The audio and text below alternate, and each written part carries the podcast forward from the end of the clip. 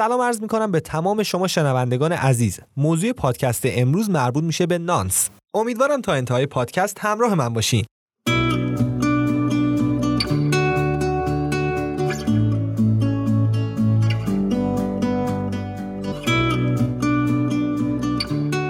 نانس مخفف عبارت Number Only Use Once به معنی عدد یک بار مصرفه.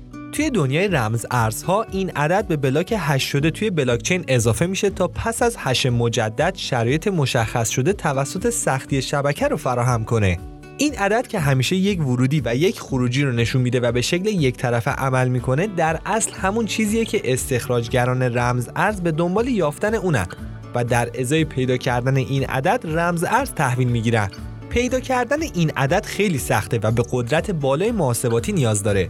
این موضوع باعث تفکیک استخراج کنندگان از یکدیگه میشه و ماینرهای کوچیکتر از ادامه این روند صرف نظر می‌کنند. نانس برای طیف وسیع از برنامه های شبکه کامپیوتری از جمله احراز هویت برای خرید، احراز هویت دو ای، امضای الکترونیکی، رمزگذاری داده ها و یا انواع دیگه بازیابی و شناسایی حساب هم استفاده میشه. به طور کلی بلاکچین زیرساخت ارزهای دیجیتاله به منظور ایمن نگه داشتن بلاکچین داده های بلاک قبلی رمزگذاری میشن یا به صورت مجموعه‌ای از اعداد و حروف هش میشن تا دیگه قابل تغییر نباشند. این کار با پردازش ورودی بلاک از طریق یک تابع انجام میشه که خروجی با طول ثابت تولید می‌کنه. تابع مورد استفاده برای تولید هش هم قطعیه به این معنی که هر بار که از یک ورودی یکسان استفاده بشه همون نتیجه توی خروجی باید بده. همچنین به این معنیه که این تابه با ایجاد تغییرات کوچیکی توی ورودی باعث تولید هش بسیار متفاوت میشه که این امر امنیت بلاکچین رو فراهم می‌کنه.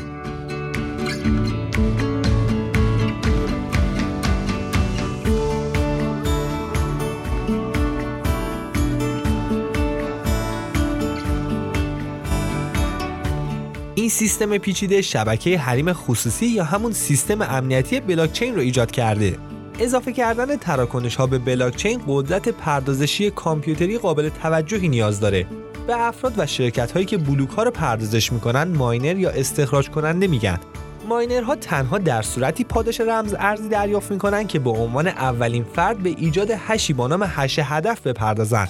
هش هدف به هشی گفته میشه که مجموعه‌ای از الزامات شبکه رو فراهم می‌کنه.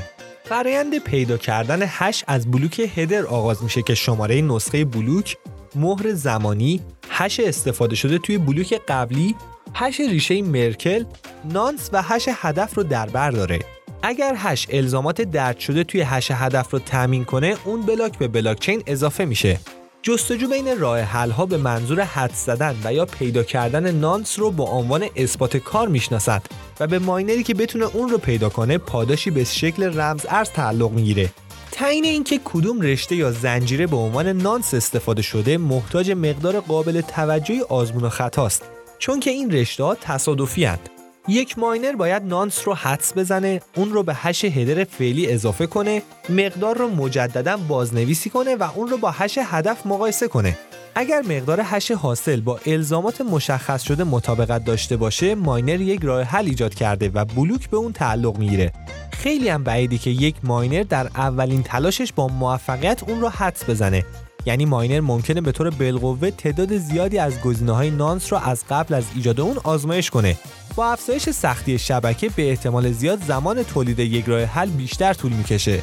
سختی block هم در کل شبکه یکسانه به این معنی که همه ماینرها از یک شانس یکسان برای کشف hash برخوردارند شبکه های ارز دیجیتال معمولا با تنظیم سختی شبکه تعداد بلوک قابل حل در مدت زمان مشخص رو مقرر می کنند.